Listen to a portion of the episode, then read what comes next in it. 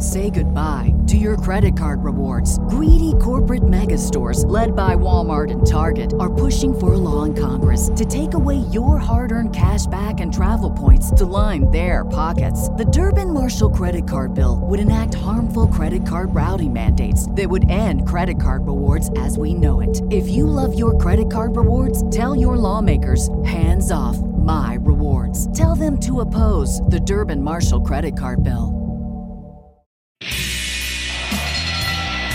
Ladies and gentlemen, it is now time.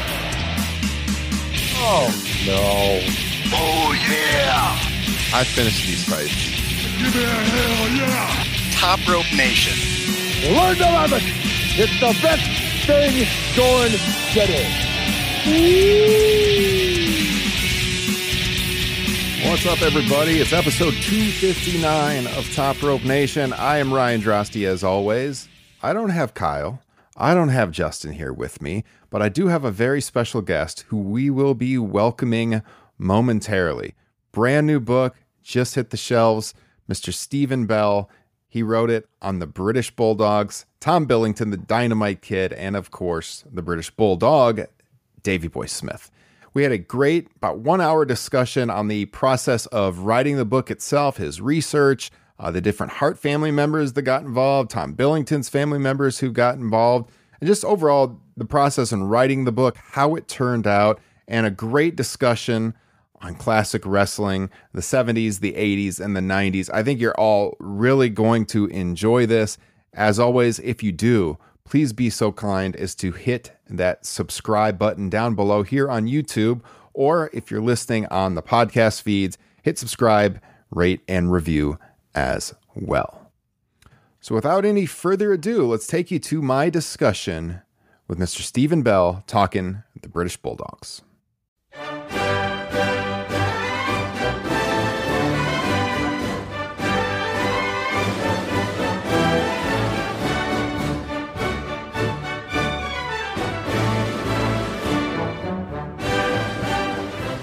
We are here with a very special interview this week on Top Rope Nation. We are joined by Mr. Steven Bell, author of Dynamite and Davey, The Explosive Lives of the British Bulldogs. It's kind of the hot new book right now in the wrestling world.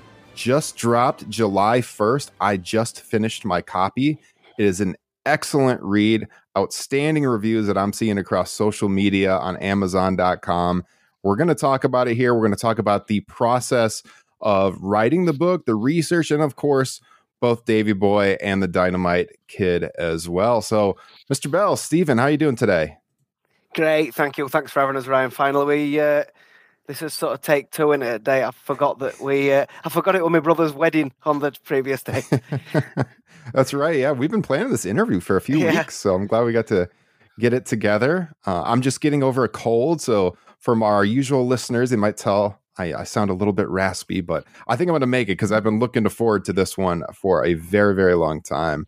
Um, Steven, one of the things we like to do when we get someone on Top Rope Nation for the very first time is to just kind of acclimate yourselves to our listeners so they kind of know, you know, who they're listening to here on the pod, what their background is as a professional wrestling fan. So I just want you to again introduce yourself in regards to how you grew up as a wrestling fan. You, you kind of cover this at the start of the book, um, but for the benefit of those who are listening right now and, and they haven't read it yet, when did you get into wrestling, and then how did your fandom evolve? yeah, well, uh, forgive me if I go on a bit long here because it will probably uh, mean that I automatically go straight into how I came uh, about to write about Dynamite and Davey um, and the Bulldogs, and that's because um, I think a lot of my generation, especially here in the UK, you've probably heard of the sort of Sky TV generation, which fell perfectly in line with the golden generation um, here in the UK. Uh, British wrestling was effectively sold down the river and um, was a non-entity, or it was, you know, in real, real small venues, not on TV, no syndication at all whatsoever. Um, that was sort of in the early 90s as the the big golden generation boom of the WWF was going on and Sky TV um, syndicated and bought um, rights for the UK to show WWF programming. So us as me and all my uh, generation as eight, nine, ten year olds around that time. Just fell in love with wrestling. Absolutely loved it. It was one of the only things we talked about. Uh, reacting in the playground. Don't do it at home, kids.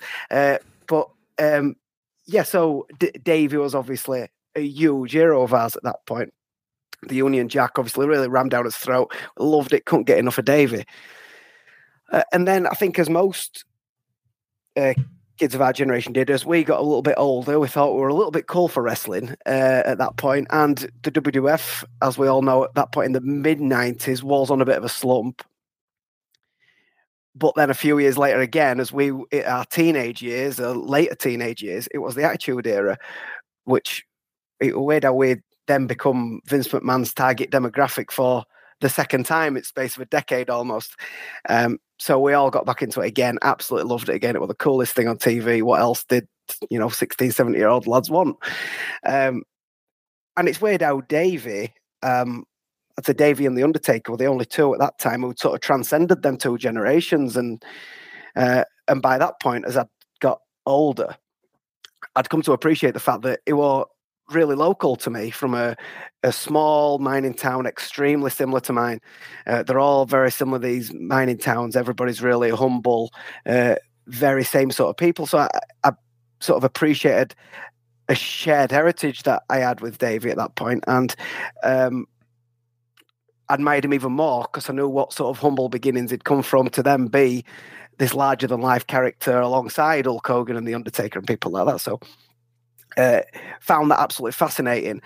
Even more so, um, me and my brother were got so much into it that we were desperate to find out everything that had happened in between and before. So um, we set about getting a friend of ours who curated a massive collection of uh, the old VHS tapes going all the way back to WrestleMania 1. And we worked his way through them all. So as we got to WrestleMania 2, on you know night two, there are the British Bulldogs, plural, and that the first time I ever was introduced to the Dynamite Kid, Tom Billington. Now, all I thought at that point, because Dave is still in my young mind, Davey was the star, he was the British Bulldog, and these were the British Bulldogs. So I, I assumed that, you know, they just sort of got somebody to tag team with Davey, some some English guy, some British guy. Um, and it was only when I started reading and getting into it more and more behind the scenes stuff as as all the books started coming out, particularly Mick Foley's book. Uh, Tom isn't mentioning it much, but what he is Mick puts him over so much as at that time in the mid 80s, 86 time, uh, probably the best wrestler in the world. That sort of piqued my attention. So this is still 20 years ago now. Um, and I thought, well, I want to know more about him now. And then when I found out that they were first cousins, so we were also from the mining town, also shared that heritage. First cousins, I had no idea about that.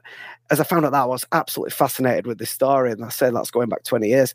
Um, read more and more books. Obviously, read Brett's book, read Tom's book. Um, sort of started absorbing everything that I could about behind the scenes type stuff. Um, did a lot of research on the uh, British wrestling background, and so then when years later I'd, I'd, I'd, I'd had two successful sports books already, and my publisher offered me a chance to do another one, and my second one ends uh, well the the final third of my second book is uh, pro wrestling themed, and it almost transcends into um, the snake pit and uh, the evolution of uh, pro wrestling in the north of England, where we're from, around the mining towns, and how that all started.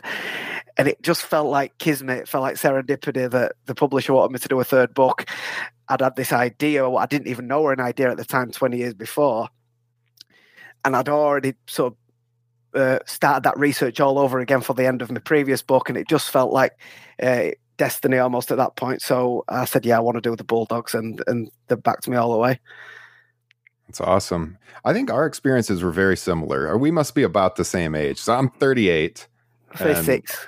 Okay, so there we go. Cause yeah, because I can like faintly remember seeing the Bulldogs, you know, when I was very young at uh you know the very early stages of my fandom, you know, and seeing them come out with Matilda and stuff. But yeah, mostly growing up, it was like the British Bulldog to me, singular yeah. too. And I didn't know a ton about Tom Billington until later on. And and you mentioned, you know, being a younger fan and that kind of the end of that golden period. And then they draw us back with the Attitude Era. It's it's really unique because there's so many people about our age who are, you know, very hardcore into wrestling because we live kind of through two boom periods. Yeah. At you know the perfect ages, I would say, as a young kid and then like as a teenager. Yeah, we were Right. that perfect demographic at that time, and I think that's why uh, there is such a hunger and a thirst for, um, you know, all the all the podcast series that are that are out and about a minute. Most of them are themed around them eras because Mhm.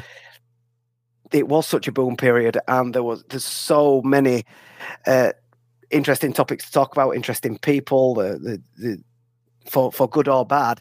The stories are fascinating around that time, and you know, despite what's going on now, it's uh, it's in it's a lot obviously it's a lot cleaner industry it's a lot more regulated industry a lot better for the people involved um, to be involved not not as dangerous an industry but i don't think in 30 years time there's going to be 50 award award winning podcasts around what we're going off around this time so it's like a Right. catch 22 you know that they're never going to quite capture that magic in a bottle that they did back then because they've learned the lessons from it but we were around to appreciate it at the time i think 100% agree. Um, you kind of mentioned this a little bit with like the air in northern England and and the mining towns and stuff and you tell that story in in the book, you know, the area of England that Tom Billington was from and and how that kind of drew you in as a fan. And as an American, I didn't really understand the dynamics, you know, of the geography of your country and the types of people that emanate from each region and everything. So, I mean, for the Americans listening, and we do have a strong listenership over where you're at. About 15 to 20% of our listeners are from the UK. So shout out over there. But for the Americans listening and, and all around the world, um, explain a little further about where Tom and, of course, his cousin, Da- cousin Davey Boy Smith came from and how that upbringing and being from that area of England impacted their journey to the ring. Yeah, so it, there's a real north-south divide uh, in the UK. Um, so the south of England, obviously London, and where all everything to do with Westminster, everything like that goes on. It, it's it, it's a lot more affluent. There's a lot more money flying around around there. A lot more jobs, a lot more opportunities. Um, you know, and where I'm from, particularly back then, um, the the jobs for men, you know, and, and they were it, it were really an alpha male dominated communities. You know, uh, the the men were the breadwinners, and there wasn't many different types of jobs that they could get upon leaving school. None none of them were going to be going to university, or, or very few very few were going to be going to university. They're not going to be getting jobs as doctors or lawyers. So, but there was a thriving mining industry, and they are the we are the mining towns, uh, as they are all known. So, the, the first port of call for most um, boys of working class families would be at what age are you going to start going down the mine? You know, that's what it was. And what are you going to be? Are you going to be an electrician? Are you going to be a, a mechanic? Are you just going to be a shift labourer? And you know that that's all it was. And then Margaret Thatcher's Conservative government in the 70s, in the 80s predominantly, um, shut down the mine, shut down the mines because you know it was more economic to get that uh, industry shipped in rather than mine it yourselves. So the heart was ripped out of them communities. Uh, what was previously a bordering on the poverty sort of stricken level, but everybody was okay. Everybody was, your know, food on the table. And then that got taken away and everybody was plunged into poverty for a period of time uh, before a bit of a leveling up campaign across the country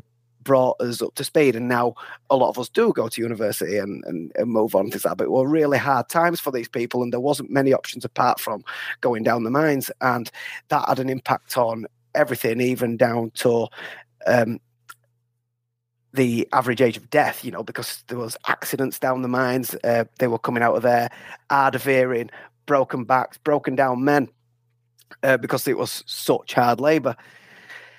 Um, but sport was one other realistic option. We have uh, the sport of rugby league is pretty much only in the mining towns, and that's the reason that uh, was because that's what they were. They'd come out of the mines and they would wrestle and grapple with each other, um, and then so uh, the more affluent sport of rugby as a whole, even that was forced to forced into the divide. So it got the north of England almost got its own sport uh, that was for these miners, but wrestling evolved out of that in the in the 20s and the 30s catch as catch can wrestling p- predominantly in wigan uh, became such a thriving product and a realistic option uh, as that became pro wrestling um, and then TV companies got involved. And when the TV companies got involved, the north of England had this wealth of talent um, that were born out of just ordinary working class men or boys who, who were excellent at pro wrestling because it's what they've been brought up doing, or rugby league or soccer, you know. And, and and so when there was when they needed talent for the pro wrestling to fill the rosters, um, suddenly there was a, a, realistic option of further employment in that. Uh, for these lads from the mining towns that wasn't there before, so lots of them jumped at that chance. Um, that led to gyms opening up in and around that Wigan and Warrington area. One of them was the world renowned Snake Pit, and another one was Ted Betley's gym. And one uh, fateful day, Ted Betley met a 13 year old Tom Billington, and that's where the story begins and it is quite the story. It's like I said, it's an excellent read. Uh, you go very in depth in Tom's early days in England and what he experienced at the gym, and you know, being kind of an undersized guy, and that was you know something that played into his psyche, as we all know, throughout his entire career. Is you know he was this smaller guy with five foot eight or so, and he had to pack on the muscles, you know, any way he could, especially when he got to Calgary, and um, that's what he did. So you mentioned you, you you had the idea for this book, of course, you know, growing up a fan, and then you had already written two books for your publisher and got the chance to do a third one. So as you began the process of writing this book, what was it like? I mean, what, what was your process like in researching for the book? Uh, what kinds of resources did you have at your disposal? How did that go for you? Well, one thing that so it's obviously I'm, a, I'm from the UK as we've discussed at length, but I mean, I've got UK publisher as well. And what I noticed was because I was um, watching, reading, listening to as much as I possibly could about pro wrestling from that era, predominantly anything that was uh, that focused on Dynamite Davey as well, and I'd been for some years really. Um, and all, virtually all of them publications were uh, American or Canadian based just because of what they were, be it Mick Foley's book or Brett's book, or um, and then obviously there's been a Dark Side of the Ring, and I didn't feel like this story had ever been truly told to a British audience, and these were two of our finest sporting ex- uh, exports, as far as I'm concerned, especially two of our local lads uh, from the north of England. So uh, I really felt like there was a story to tell, even if that was uh, if I'd have done the the best I possibly could with just everything that I had at my disposal. So that's all the books that have been written. I mean, virtually every member of the Hart family's written a book for, so that'd have been a good place to start. Uh, I quickly got myself a couple of uh, British wrestling historians to help me out with facts and figs and dates. Um, so that that just added some meat on the bones, made sure I could get it all in a perfect chronological order. But I thought, well, this is this could be good just at that, and then I will obviously really try. So I wanted to, I satisfied myself that there was a story to tell and a book to write for a UK audience. Um, even if I didn't manage to speak to any family members at that time, because it, you're in a, a catch twenty two situation with that, because families in that scenario, before they give you any kind of green light or uh, waste any of the time on you, you've got to prove yourself to them and you've got to break down that barrier and break down that door and gain their trust. And um, to do that can be difficult. So i had to i had to satisfy my publisher on one side that there was a book to be delivered no matter what and i could give them a date and a deadline and some you know projections of what i thought it might do and target demographics. But on the other side i really wanted to make it as big and uh, new and fresh as i possibly could and i knew i wanted family members involved for that and other wrestlers and um, so I set, I set myself sort of a minimum and a maximum sort of project of what it could be. Once I'd got that and I'd got sort of a covered bit of a cover designed, um, a word count in mind, all, all this all these ideas, some real meat on the bones. I felt like I were in a position to go to family members uh, and prove, you know, I, told them about, introduced myself, told them my history, my two previous books, um, the success that they'd had, and here I were, and is you know like a, what I've got in mind for this. Uh, and I still found it difficult. Now the first um, barrier that I broke down was I managed to get in touch with Bruce Hart. Bruce had such a key part of the story. You know, he discovered dynamite. Uh, I mean, that's a wonderful story in itself. How he discovered dynamite and enticed him over to Canada as a young boy. Um, and so, I I had a sort of three or four hour chat with um, Bruce. That went excellently, and um, really enjoyed getting his take on things. As I said, I'd already read his book, but I wanted a little bit of new content from him, a little bit of clarification on things. We talked for hours just generally about British wrestling from his time over there. It's such a great memory of people that had met. So we just talked for hours. Um, and I'd obviously made a good impression without realizing it. I'd made a good impression. Um, so then Ross Hart got in touch with me and said, uh, I spoke to my brother Bruce. He was quite impressed. Uh, I'd like to contribute as well if I can. Absolutely right. It was we're, we're rolling now. Uh, same again with Ross. Had a four-hour conversation. Really um, hit it off with Ross again, to the point where we almost turned into pen pals about it. And I felt I felt like I could send him long rafts of emails asking him questions, and he, w- he would get back to me with answering everything that he possibly could in great detail. It took a lot of time uh, to make sure he got things right. He would be open and admit to me if he didn't know anything about it.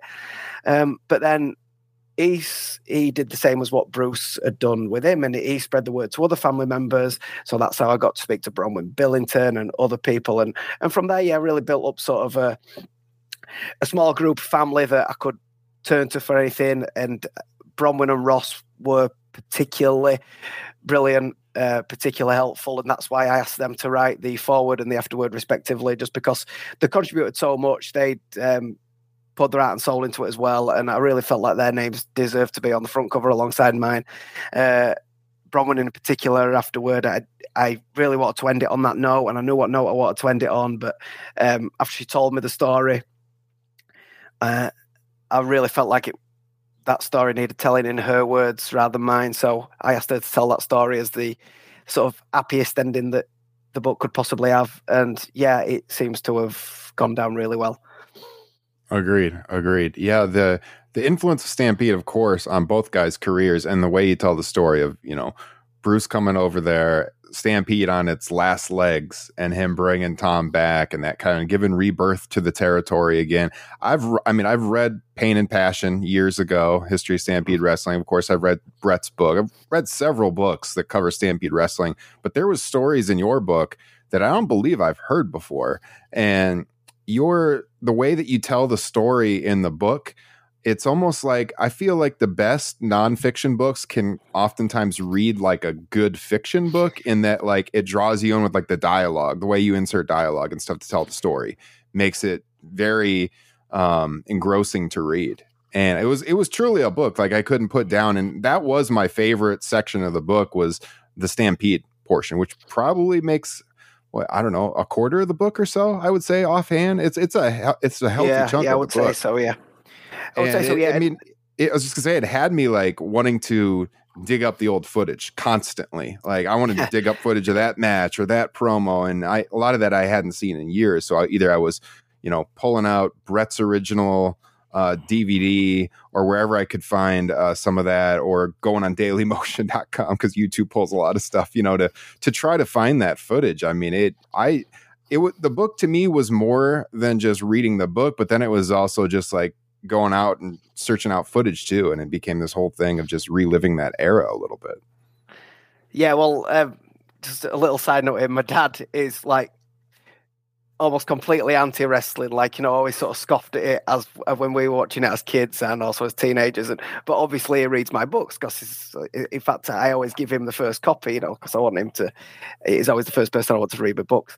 Um, and even he has been watching footage of of, of Dynamite in particular because of how much I've put Dynamite over. He got so fascinated by what Dynamite could do and the ground that he broke uh, that even he's been uh, getting YouTube footage up and sort of had his jaw to the floor watching it. So yeah, uh, yeah. but yeah, there was so I had so much um, result. I found Stampede and the whole thing, uh, the whole relationship, so fascinating. The fact that they got so ingrained there, you know, both of them only went over, supposed to go for such a short period of time, ended up spending such a large portion of their lives there, set down family ties, uh, and it's where they are most indelibly linked to now. Uh, and the links to the Hart family and Stampede Wrestling I found it so fascinating, and I had such a well through Ross, through Stamp, uh, through Pain and Passion. You mentioned Heath McCoy has become a friend of mine. So I, I reached out to Heath, uh, and he couldn't wait to read the book. And he since admitted to me almost that he was um, almost a little bit nervous to read it because he knew what an amazing story it could be, and he really wanted somebody to make a good job of it. And uh, he's just he's written the most amazing review of the book, a bit like similar similar theme to what you've just said. I think the style um, was something that I, I, really, really desperately wanted to do and achieve because uh, I think it's it's such a dramatic tale and such a humanistic story that uh, I really wanted the reader to go on that roller coaster with with the guys. Um, I didn't want it to just be. I had so many contradictory stories. You know, you could get bogged down with quotes. You know, so and so said this in his book, but then so and so told me this in an interview, and then so and so said this in a magazine once and in shoot interviews. There's so many contradictory stories that I didn't want. I, wanted to write the book that I'd want to read. So uh, what I did, I, I, took all that information together and through it by amalgamating them all together, giving everybody a little voice within them, tried to amalgamate it into one scene and then another scene, so it flew and the reader really felt like they were they were there and, and enthralled with it. And I, yeah, everything that I've got suggested it works. Now, a little story as to why that style works so well for me and why I enjoy writing that so much is because my second book, which is the uh, it's called I forgot what my own book's called now. Uh, the Man of All Talent, The Man of All Talents, The Extraordinary Life of Douglas Clark. Now, Douglas Clark was a, um, he was born in the late 1800s. He's from eh, from my hometown. He went on to be an unbelievable war hero, like genuine, genuine war hero. Um, he's got his he's got a, his own shrine at the War Museum, and but he was also one of the best ever rugby league players, a real pioneering rugby league player uh, worked out was a coal miner. Uh, and then when he finally did hang up his rugby boots, uh, he turned to professional wrestling in 1930 and went on to be Britain's first ever world heavyweight champion. Now, kayfabe was so absolute in them days that I, I could do all kinds of research about his, and he'd actually written down um, his memoirs up to the point of professional wrestling, and then he just wrote nothing. Because uh, what could he write? You know, he, mm. he, mm-hmm. so um, I, I, split that up into three parts. Part one was his life as a rugby league player. Part two was his war life, and part three was his professional wrestling career, which I had his stats on the, his matches, who, where, when, who won, and I'd got some third-hand reports, newspaper reports, uh, chronicling the matches. But other than that, I had to be, I, I had to sort of use that same style where I, I, didn't have direct quotes from him. I didn't have direct quotes from anybody else who were there. I, I just so so I decided to write in that style that flew. I did. Then I went back and rewrote the bit I, I, loved it so much that I went back and rewrote the war section because I thought it had a lot more dramatic dramatic, dramatic effect. Went back mm-hmm. and wrote the first section on the rugby league, so that's that book ended up being written in that same style, and I really felt like it it, it worked really well, and the reviews for that were so good that I thought, yeah, I'm going to stick to that, and I think any story that's got that sort of dramatic human side to it uh, can really be can really be written in that manner, and that's what the reader wants, I think. Yeah. I mean, especially like the car rides that you tell during yeah. the Stampede days. Is, I really like the ones, especially when Har- uh, Harley Race was up there. There's some great stories in the book around that time period. Well, that one in particular you're talking about, uh, that was one of my favorite bits, and that was because Tom tells a version of that story in his book. But so, so I done a a, a shortened version, or you know, just sort of I wanted to tell the story of how he met Harley Race because Harley Race was um, really key to Tom's development, I think, and you know mm-hmm. why uh, how he developed a lot of the mentality that he did. Um, he respected him so much. I thought that was key, and the fact that he met him in that manner with that story. And Tom tells that story in his book, but that was the only account that I had of it. So I'd paraphrase that. Um, but then when Ross saw that, he went, "That's wrong." He says, "Where have you got that from?" And I said, "Tom's book." He went, "Right." Says, I have come across that version before, and that must be where that rang a bell with Rossi went, but it's wrong. He says, because um, I think Tom had written that he were with Brett and he'd got some other facts wrong about it. It went, it was Keith that it were with. It went, you need to speak to Keith. So Ross put me in touch with Keith, and Keith wrote me down that Mm. story, a long, long story. Told me that it's that story, you know, even down to like what what it was that they were drinking and the fact Wow. what what alcohol volume it was, which is why they were so worried about Ali driving and why it led to that that incident. And I thought, wow, this is gold, absolute gold. So I wrote it in my style as I would and, and sent it back to Keith and he, he just gave me a thumbs up and says, yeah, you've got it and won this. So uh, yeah, that that's a, that's like a typical example of how um, a lot of the stories came to light and uh, uh, and yeah, I just kept. I felt like it got to a point where I felt like it was snowballing so well. One thing will lead into another, um, and it ended up being, as I said earlier, I'd got this version of events where one would be, I just almost paraphrase what other people have done and tell the story in my own way, um, and put it out there for a UK audience who haven't had sort of full access to it before. The utopia being everybody's on board, everybody tells me a story, and at that point, it felt like I was a lot closer to that one now, and and that's where I feel I ended up. It, there's there's other people that I'd love to be involved who weren't, but um, as I say, that that would have been too perfect almost. Yeah, for the listeners, you got you got to read the book to get the full effect of this story. But I just can I can hardly imagine being, you know, if you're driving in a car down the road, there wouldn't have been much traffic at that night when this was happening. But if you would have saw this happening on the side of the road, I mean, the gist of it is Harley was drinking some high alcohol beer and they got to a point where that wasn't going to be so safe for this car ride and some violence happened and you got to read the book. It's a great story. you, you really, really yeah, it's it one of my favorite one of my favorite parts. Yeah. Yeah. So, in talking about talking to the Harts and and Tom's family and everything, what would you say the timeline was when you started researching this book up to publication? How long did you work on this project? Ah, well, it's interesting. A lot of people ask me that, and it, it, it's it's always difficult to put a time on it, especially with this one because uh, my research almost goes back twenty years, you know. But but Mhm. from from actually deciding and telling the publisher this is what I'm doing next, this is where I'm going, um, and sort of working on a title and starting to put it all into a logical time frame, getting all my sources together, um, up to submitting the book. It was about 18 months, and then it was sort of another six months then of fine tuning, fine editing, and leading up to release date. So, so yeah, it ended up being close to two years, really. Okay. And was there, as you were writing the book, was there a particular era that you enjoyed researching and writing about the most? Whether that was, you know, Stampede or like the early training days in England, or the WWF or Japan, or the the later years for Davey's wrestling career. I mean, any any particular time period that you enjoyed the most? Could you pick out? Uh, time period, I would say in and around Stampede, not just the Stampede, but the stuff that were going on in and around there on the personal lives as well. But I think it more of a subject matter rather than a timeline.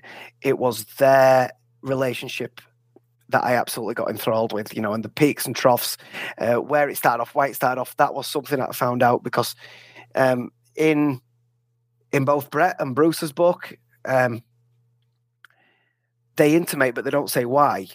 Dynamite was dead against Davey coming over in the first place. Um, they just say there had been some family issues or whatever there might have been, and it, it were always a bit cryptic. And I, I did find out, or I got a strong theory, and what I believe probably was the case, uh, told to me, and that's that's how I write it in the book. So I felt like that was a, a real sort of nugget for it. That that was great that I'd got that in there because that was the start. That the start of that um, roller coaster ride because there was a, a feeling I think that Tom resented Davey for getting into the business and following him into the business and riding on his coattails a little bit.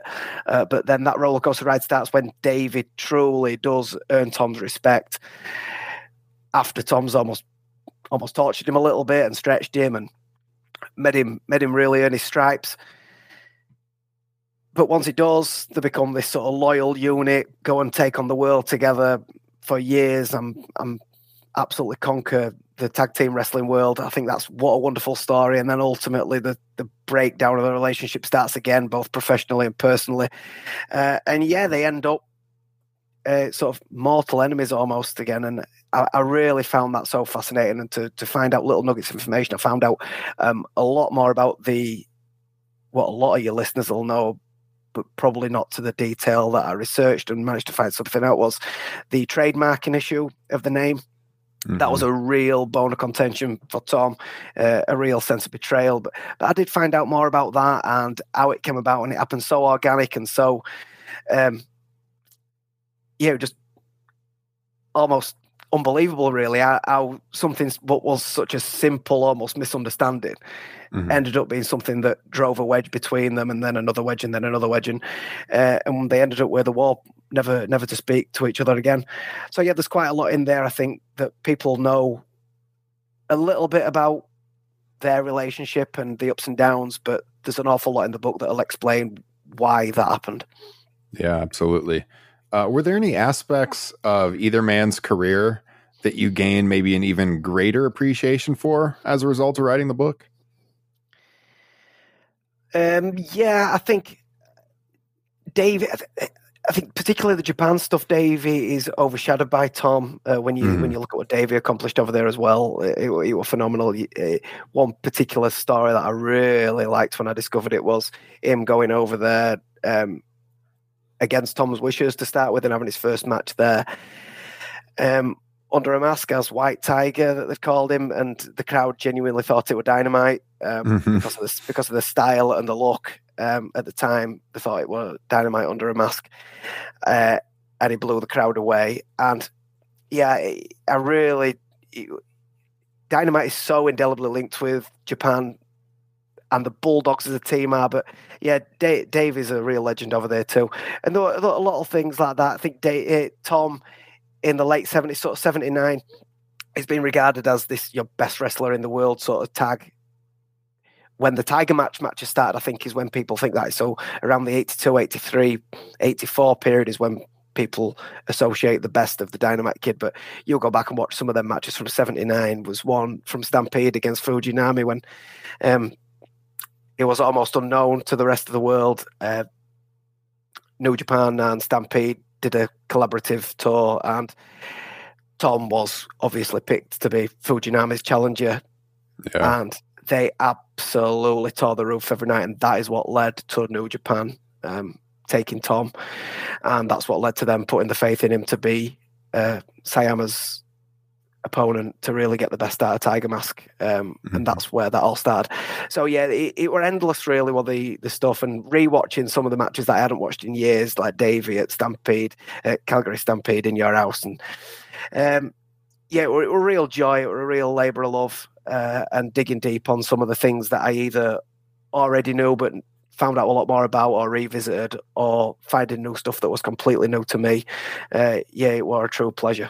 Mm-hmm.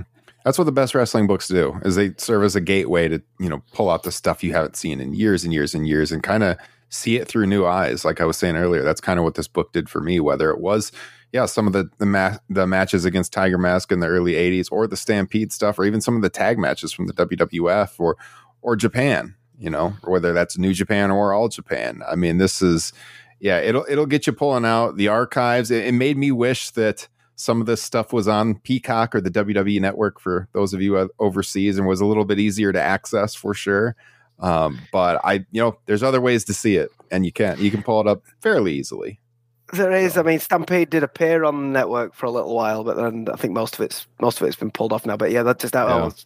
I was gutted when that disappeared because um, it, it is such a treasure trove of of memories. The the stuff they were doing in Stampede around that time, um, served to inspire so much of, what we went on to see in the 90s and onwards. Um, you know, particularly as, as I describe in the book, the ladder match between Bret and Dynamite. Um, mm-hmm. That almost it, that became the blueprint, but people it, it, went that far back in time that people almost forgot that that was the blueprint, but it was the one that everybody built the ladder matches on from that point. Yeah, absolutely. Uh, I want to ask you something about these guys' personality because so obviously, Tom Billington has been known for years and years to have been a guy that was uh, a little rough around the edges in the locker room, so to speak. I mean, he loved to prank people to like a rather mean level, uh, almost like a sadistic streak to him, whether it was putting laxatives in people's drinks or drugging people's drinks, you know, fights in the locker room. And, you know, as you tell the stories in the book, it really kind of comes across like Davey, when he came over to Canada, he was a pretty innocent kid. He was the younger cousin of Tom, and then you know maybe a little naive. And then Tom kind of corrupted him, and like you know, Davey Boy too was known for doing mean stuff backstage. I mean, lighting a guy's bed on fire in a hotel. You tell that story in the book. Mm. Um, so I want to ask you how how innocent do you think Davey Boy really was? Do you think he was totally corrupted by Tom and that's why he became that way, or do you think that that was kind of embedded in him too? well, uh, you've kind of hit the nail on the head, but I, t- I tell that series of stories.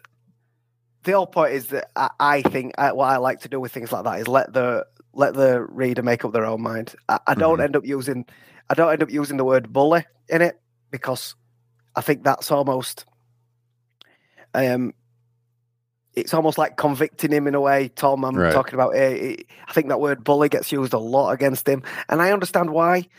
Um, and I think from certain people's point of view, you'll never tell them that it wasn't that. But from other people's point of view, you'll never tell them that it was because they saw this side of him. I spoke to uh, Gary Portz, who was Scott McGhee in the WWF um, at length over the phone, and it, he got really emotional down the phone talking about Tom. They had such a strong friendship, and he told me about when Tom had um, come to his aid after after Gary had had a stroke, a serious stroke. It ended his career. He were, he were only young, only in his late twenties. He had a serious stroke, and Tom took him in. He went and uh, he had nobody else. He were in Calgary at the time, no family or friends around him, and Tom took him in, uh, almost n- nursed him back to health, and then Gary repaid that favor when Tom's when Tom broke his back, and and they had this sort of mutual friendship of that nature for years and years and years, and he would not hear, he won't hear a bad word against him, and I understand that. Uh, so what, what, to do by telling these stories was let the reader make up their own mind. This is what I believe happened. This is what I've been told happened, uh, and it's up to you how where you put him. I didn't I didn't want it to come across as any kind of hit job in any way, shape, or form because I, I genuinely don't think it comes across as that. It was never my intention. Uh, but I also don't want it to be a whitewashing. I don't want the reader to think, oh, he's, he's ignored that part of it. So all I wanted to do was tell uh, an honest account that tells the full story of these two boys from a local hometown and let people make up their own mind up. With regards to Davey, what I think it was truly is I, I think the term has been said a lot that it was a follower rather than a leader. I think that's probably true. And I think at that time, Tom was his leader. He was his team mm-hmm. captain. Uh, he had he'd been that blueprint for for David for success from from the same humble beginnings, and I genuinely think he would have followed him into any kind of war at that point. Uh, I think he worshipped him, and yeah, it, it was probably I would use the term a massive influence on him in and out of the ring. Yeah, so, yeah, I think kind of like Harley was on Tom, as yeah. you alluded yeah. to earlier. You know, like Tom wanted to learn how to carry himself. It was a whole different era back then. You know, you you didn't want to get trampled on by guys in the locker room. You wanted to prove you were a real tough guy. As we said, Tom was undersized, so that played into him behaving the way that he did too. And you know, I mean, in some ways, it was a means to survival. It was also a way they kept themselves sane on the road.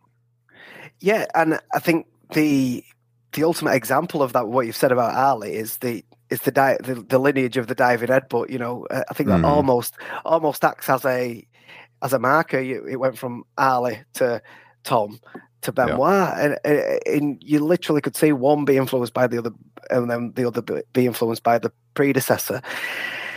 And yeah, I think you're right, and I think David David could handle himself so well, but I think he was so even even in them times when he was a real prankster. He was still softly spoken and still polite, and I, I don't think he ever sort of lost that side of him. And then when after they did have the split, I really noticed that particularly it comes across from Mick Foley is Davey in the 90s was one of the most beloved guys in the locker room, you know. So, mm-hmm. um, and anytime it did come down to, you know, the example of the, the, the fight with the Marines with Shawn Michaels, you know, Davey was the one that could have ended a lot worse if it wasn't for Davey, you know. Um, yeah. So I think he, he, was supremely loyal. He could really handle himself. Uh, and yeah, people forget how young they were as well. God, everybody makes mistakes when they're a young man, you know. yeah, and, and, and, and, they, these, they were still in the early twenties when they were when they were playing them pranks a lot of the time. And Davey forging his way. I think the other thing that gets overlooked is they, they were both um, in a foreign land, you know, far from home, trying to. Um, be the alpha male that they'd seen from their fathers in these the, the type of towns that I know we grew up in, and it was dominated by the the alpha male types. And uh, Tom's dad, in particular, he was a boxer and a tough guy.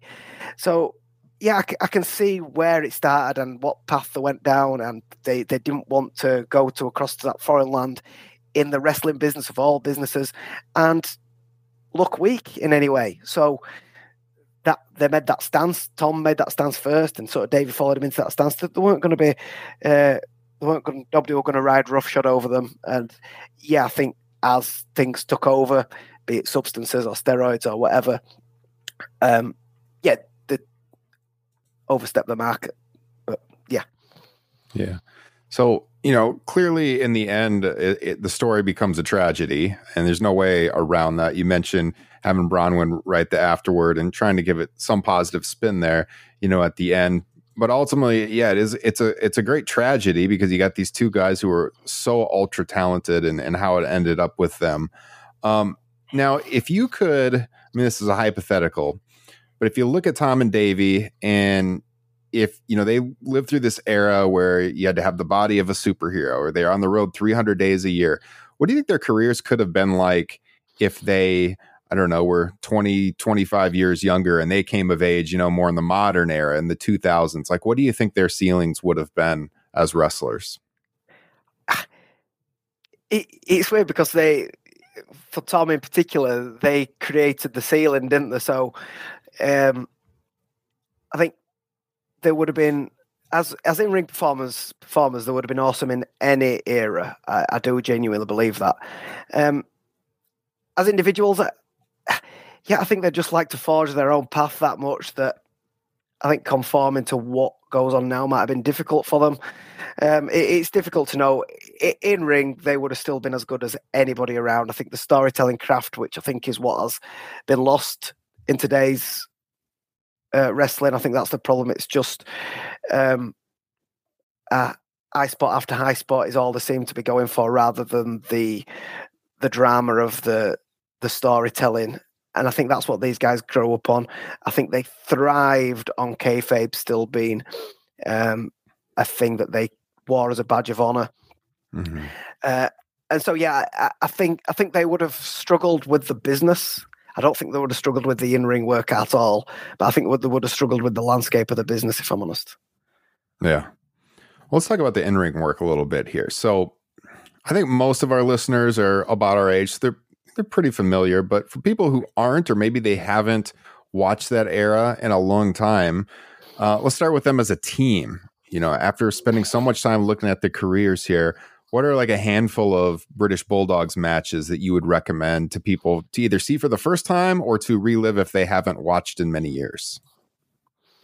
I think first of all, as a tag team, British Bulldogs, you probably WrestleMania 2 is the one that you want to start with because it was the crowning moment. Uh, they did steal the show. I think you know it was such a uh, ambitious project was WrestleMania 2 with the three locations, uh, and the Bulldogs were main event main event in one of the locations, uh, and I do think they stole the show uh, with that match against mm-hmm. Valentine and Beefcake. Um, it's a really unique ending. And Tom does a typical Tom thing when he doesn't need to do it because it goes off camera, he goes completely off piste uh, with that bump uh, to truly sell the the, the impact uh, for the finish. Again, Rex is back again on the on the guardrail when he, he, he, we're off camera. He had no need to do it. Uh, the next thing, while Davey Boy's collecting the belts, Tom's dripping with blood. You know, he's clearly bladed. You know, yeah. after the be- after the bell. you know, uh, just to say, just to get that um, effect that he, that he desperately wanted to make it the, the best possible match and the best possible finish it could be. Uh, other than that, I think the best work is probably in Japan as a tag team. Uh, the matches against the likes of the Malenkos, it's it's just a clinical masterclass the whole way through. But you, can see them against so many different types of people. You know, I mean, they had a they had a brief feud with uh, Big John Studd and King Kong Bundy in the WWF. You know, two big, oversized lumps. And they even managed to get some great matches out of them. But then you can go all the way to, as I say, the likes of the Malenkos, uh, where they're putting on these these technical masterclasses. And then there's, you know, the likes against the Funks. Uh, yeah, any from that new uh, the Japanese mid '80s era, I think, is where they they really peaked. Uh, did you want just as a tag team or individual as well? I was gonna. That was next. I was gonna ask you individual then as well. Yeah, I think everybody would resort to Tom with Tiger Mask. Um, understandably, as I said, yeah. I've already mentioned the match with Fujinami. That was my favorite that I discovered during the research. Um, just as if you've just got seven minutes to spare, fire up network and put on him against Tiger Mask at Madison Square Garden in 1982. It's there on network. It, it, they've been given just this tiny time slot, and I think it's just so that Vince can see them, and he well, so he can see uh, Sayama really, and obviously Tom was his main opponent, so they got them there, and the crowd. All the big guns are there at this 1982 show, um, and the crowd are almost treating this as the drinks break match. You know, they're, they're, they're all stood up, milling around, wondering who these guys are in the ring. After 30 seconds of the match, they're all stood watching, thinking, what's this? After two minutes of the match, they've all got their hands on their head, gasping in amazement. And it's just a seven minute masterclass uh, by them both. Uh, so I, I think that, just as a short snippet, takes some beating. That really does show uh, what they were capable of. Um, Tom also had some fantastic matches in Stampede with with Bret. Um, Davey, I, I, didn't think going into this that I'd, I'd see Davey have a better match than SummerSlam 92. Um, I always thought that that would be my da- favorite Davey match, but I think what I fell in love with about the the when they did finally have the Bret rematch uh, in your house, seasons beatings a few years later when Davey was a heel. Um, after doing so much research and studying about Stampede and the styles of wrestling and um, the fact that they knew that the only way that they could um, even get close, let alone try and beat what they'd done at SummerSlam 92, um, was to get some juice and do some things that they would do in Stampede, almost turn the clock back um, 10 to 15 years to the things that they were doing then. Mm-hmm. Uh, blading was pretty much completely embargoed, so they had to do it truly, truly ser- uh, surreptitiously, and Bret's an absolute master of that. And by the end of it, if you haven't seen it in a while, it's just there's just claret everywhere. I uh, love that match and, so much. And the, yeah, the, I, King King on commentary is absolutely. You can tell he's genuinely. He's not. He's not just doing sort of a fake sell for the for the audience. You can tell he's off his seat, screaming about how good it is. Uh, so yeah, I don't think anybody expected him to emulate what they'd done three years earlier. And I think once I'd done the research and figured out what went into that match and the planning of that match and how they pulled it off, that became my favourite Davey singles match then. But as an honourable shout out, I would just mention um, Canadian Stampede. I think that is probably my favorite just for the audience. I think that is probably my favorite wrestling match of all time. You know, obviously not because of particularly what was going off in the ring, but the atmosphere was truly, mm-hmm. truly electric, uh, and that'll never be. I don't think that'll ever be seen again. That is my favorite wrestling crowd of all time. We're actually going to yeah, be doing a whole episode just on that show for the 25th anniversary, which just happened. But we're going to be recording. This is like our Patreon bonus, Top Rope Nation Classics. We do that every month. We pick an old show uh, that wins a vote amongst our patrons, and it's going to be Canadian Stampede. We're going to be recording that in about two weeks. I can't wait. Uh, yeah, I'll, I'll, I'll I'll listen with joy and watch along. I uh, I started smiling instantly when you went to the in your house seasons beatings December '95 because we've brought this one up on the show a couple of times and debated it a little bit because I mean I love the SummerSlam match. I really like the in your house match. I'm actually one of those people that thinks the in your house match is better than the SummerSlam match. Um, I mean, it's totally different matches, like you said, different feel to it.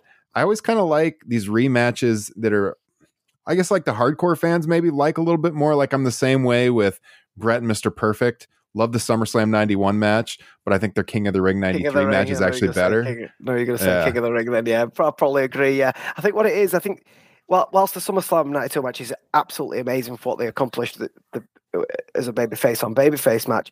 I think what makes that so special is the the whole story regarding you know you, with the they do a lot using Diana in the crowd Mm-hmm. and the Wembley Stadium and the the true drama of it and the fireworks Yeah. at the end. I think the the mastery of that as storytelling is just superb. Oh, Uh, yeah. and I, and I think it- as a whole package, I think I probably would give it to that, but purely as a as as sort of twenty minutes of um of wrestling, I think I'd probably go with in your house. Yeah, that's what I'm saying too. Like as yeah, as a whole package with Wembley Stadium, I mean the larger than life presentation, you could give the nod to SummerSlam, but I think like between the ropes and outside the ring, I mean, God, yeah, that that in your house match in December '95 is excellent, excellent stuff.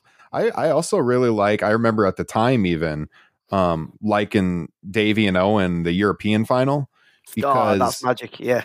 It, it just kind of felt like i mean i'd have to rewatch that era but it- being pretty young 13 at the time it seemed to me like i didn't see davey kind of flipping around so much anymore during that era like he had when he was younger and in that match man his agility is crazy the way he moves Oh, around man. in the ring Yeah, yeah, you do right to bring that one up, and I think I think what makes it so good now is when you rewatch it because it was shot in Germany and the um, it, it wasn't shown live and the production levels are really low, uh, so you you feel like it's just going to be of almost house show quality performance, maybe you know where they're holding a little bit back. They absolutely majestic that night, both of them, and you can Yeah. tell that they it, it's almost they incorporate all the different styles that they've learned over the years because Owen was such a student of, of the global uh, styles. Spent a lot of time over here in the UK and Japan, and they both did. They both followed that same pattern with the dungeon training too. And it's almost like they made a conscious decision that night to just incorporate everything and have this absolute stellar match that you just never. It feels like every roll up's going to be the end of the match, and they just keep going and keep going and keep going. Uh, uh, yeah, that's that's um, a five star match in anybody's book. That I think. yeah it it just felt like a real kind of roll the clock back kind of match for davey it's just excellent. Yeah, well, I think you see a lot of that if you go back and watch it against the likes of the Malenkos, for example. You see David doing that all the time. He'd got it Yeah. absolutely mastered. Um, uh, he did it also, despite being probably his biggest at the time. It, he, he did a lot of that sort of stuff with Regal uh, in the early 90s in WCW in 92, 93, 93, I think that rivalry was. Um, Mhm. So, yeah, he definitely had all that in his locker. He widely regarded. I think that's something that I kind of knew, but it really still ingrained it in me even more. I put him up another notch uh, as I did more and more watching, more and more research for the book. Is just how, for a good ten years, if he really wanted to, Davey, he could do absolutely everything in that ring, and um, I think that's easily forgot about. I sometimes think that because the two people who is so closely linked to are the Dynamite Kid and Bret the Hitman Hart, I sometimes think that just how good and how talented he was kind of gets diminished a little bit because you know he- he- he's he- the two people who he's most closely compared to. Uh, but that's that's grossly unfair. As I say, I think I think for a good decade he was one of the top five or ten performers out there. hmm Yeah.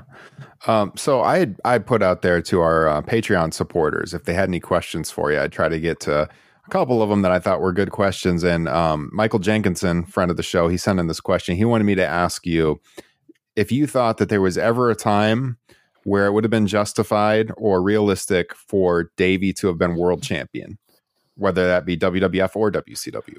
Ah, absolutely. I think it's. I think it was just a twist of fate that he never was really. I think. I think a few minor things went against him. Never that great on the mic. I think would be Mhm. one thing that went against him. Um, I think it was a. It, it was pretty much between him and Bret who got the nod uh, in the post Hogan when they wanted to move away from Hogan, um, and his failed drug test in uh, after SummerSlam in '92, which led to him going to WCW.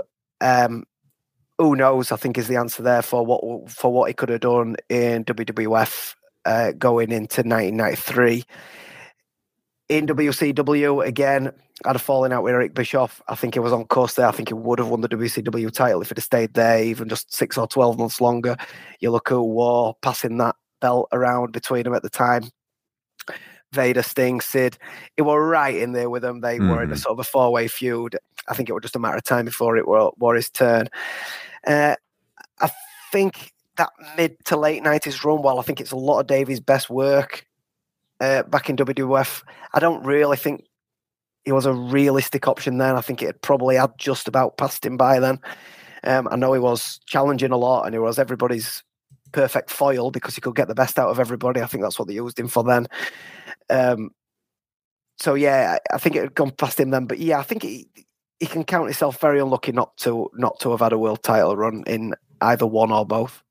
hmm So the influence of Dynamite Kid, obviously, no secret. You've you've kind of been alluding to the fact that maybe from Davey's side, he was always being overshadowed by Dynamite, or even Bret, or some of the people he was surrounded by.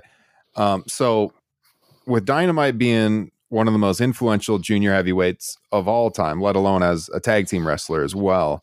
Let me ask you on the flip side, what do you think Davey's legacy is? I think Davey's legacy almost transcends wrestling a little bit. He is an abso- absolute pop culture icon here in the UK. Uh, he is known just in Delhi, despite again from that fantastic run that or runs plural that he had in the mid to late nineties. He the the the dreadlocked Davey of the SummerSlam '92 sort of era is a pop culture icon in the UK. I think he enabled pro wrestling to survive here in the UK almost single handedly uh, in that period through the Sky TV coverage. Um, and I think that that has led to the boom that we've got now. So many, so many global superstars from here in the UK. And I think a lot of them, you know, your likes of uh, Sheamus, Drew McIntyre, Wade Barrett, have all at one point or another name dropped Davey as a as a key influence in that, and I, I think that that says a lot for him. hmm I think it's interesting. You know, I asked you a little bit ago how these two would have fitted in the modern scene, and you know whether Tom would have been different if there wasn't the pressure on him to be so big. You know, in this era or whatever.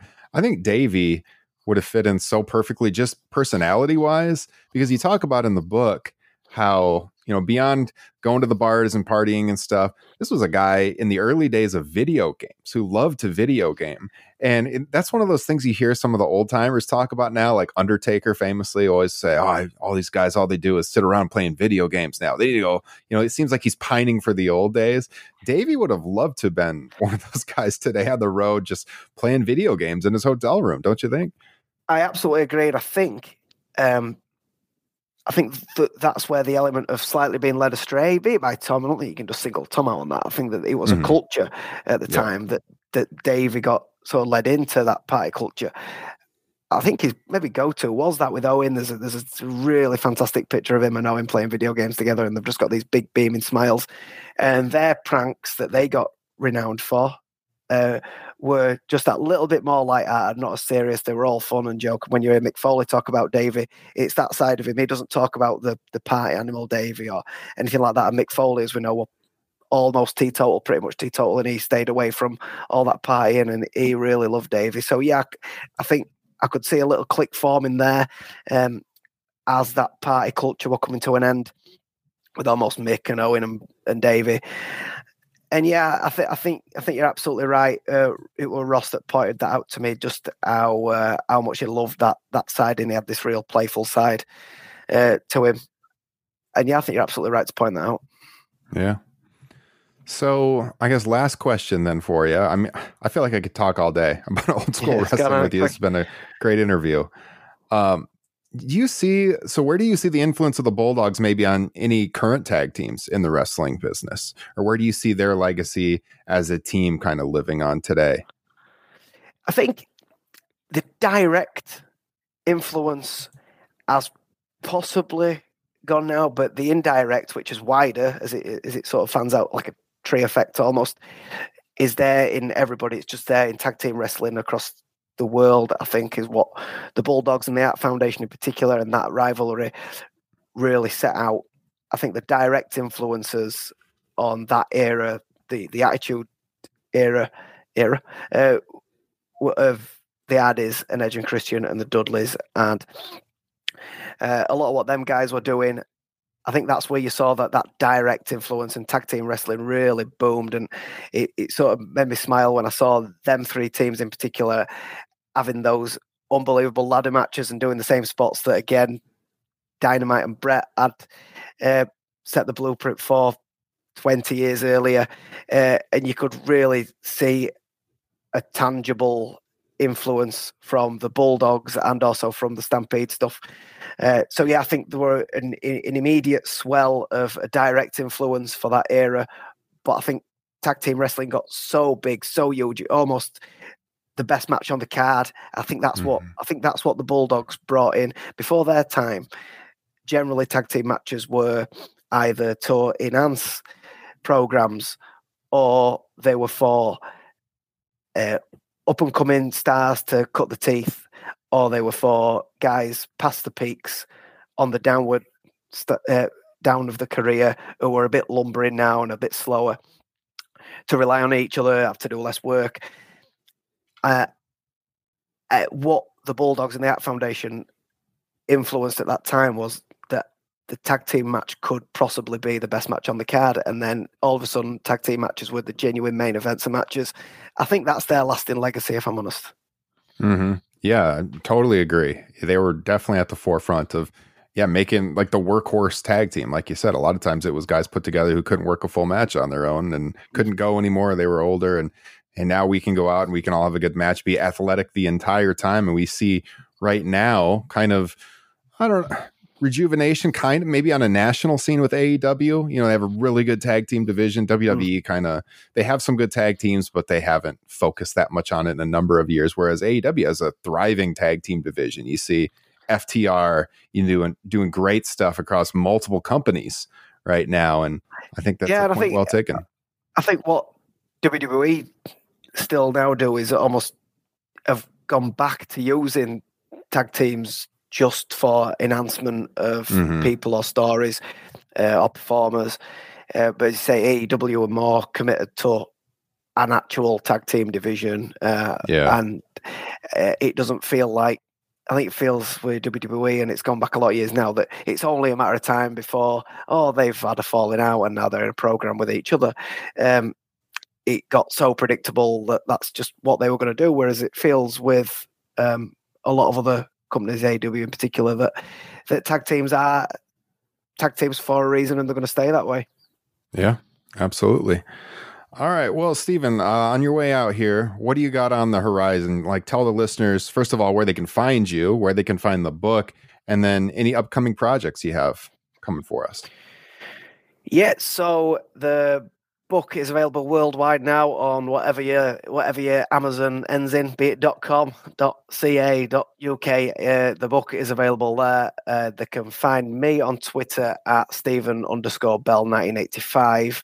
Uh, I've got a dedicated page for the book, which has got an handle of uh, at Bulldogs Book One Two Three. Uh, I use that quite regular for uh, updates on anything that's related to the book, pictures that didn't make the cut for whatever reason, or sort of anniversary of things and snippets from the book and exclusive. So if you want to give that a follow, you're more than welcome. Uh, and yeah, upcoming projects. I, I'm getting more and more sort of offers to write bits and pieces for wrestling magazines and stuff, which is really exciting. It's a it's an area that I'd love to move into. Uh, there's so much and requirement, I think, for people to know more and more about that era, and particularly the the wig, what's known as the Wigan style, and all that in Japan, and how influential that was. So that's something I'm doing more and more, uh, digging deep on. So hopefully there might be a book project in that in the not too distant future. I've got a boxing project on the go as well, uh, which is also coming up to sort of a 30th year, 30th anniversary. I don't know if anybody remembers. Uh, it happened over in the UK, but it was a guy from the States. Gerald McClellan was tragically uh, injured in a fight with Nigel Benn. Nigel Benn was a working class hero of mine at the time. So that's another project I'm going to look to dig deep on and uh, see where that takes me. So, yeah, sports books will be coming out more and more. And yeah, I'll be doing more and more wrestling work as well. Very nice. Awesome. Well, this has been a great discussion. Really appreciate you taking the time to come on the show and, and talk with our listeners about the book. As I said, highly recommended. You can find a link to it here in the podcast or the YouTube video description. And Thank you very much, Steven, for, for your time. This has been great. Thanks, Ryan. Flew by that. Really enjoyed it. Thanks for having me. Yeah, and thank you all for all the listeners for joining us. And we will be back next week with a brand new edition of the Top Rope Nation flagship here. Uh, plus, by the time you're hearing this, or very soon, we'll have a new episode of Top Rope Nation Extra up. Uh, that'll be a Kyle Ross exclusive show that he is doing. And then all of us will be together, Kyle, Justin, and myself, doing a new Top Rope Nation Classics on Canadian Stampede 97, as I said a little bit ago. That should drop in about two weeks. So, Top Rope Nation Extra, Top Rope Nation Classics, as always, exclusive to our supporters on Patreon. Look for a new flagship on all the podcast feeds next Friday. So, with all that being said, this has been episode 259 of Top Rope Nation. For Steven Bell, I'm Ryan Droste.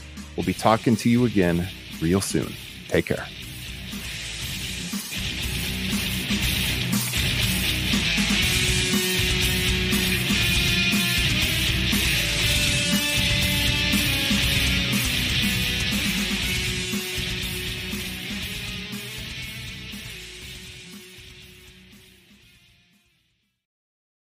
Brain fog, insomnia, moodiness, weight gain. Maybe you think they're just part of getting older, but MIDI Health understands that for women over 40, they can all connect to menopause. It's at the root of dozens of symptoms we experience, not just hot flashes. MIDI clinicians are menopause experts offering safe, effective, FDA approved solutions covered by insurance. 91% of MIDI patients get relief from symptoms within just two months. Book your virtual visit today at joinmidi.com.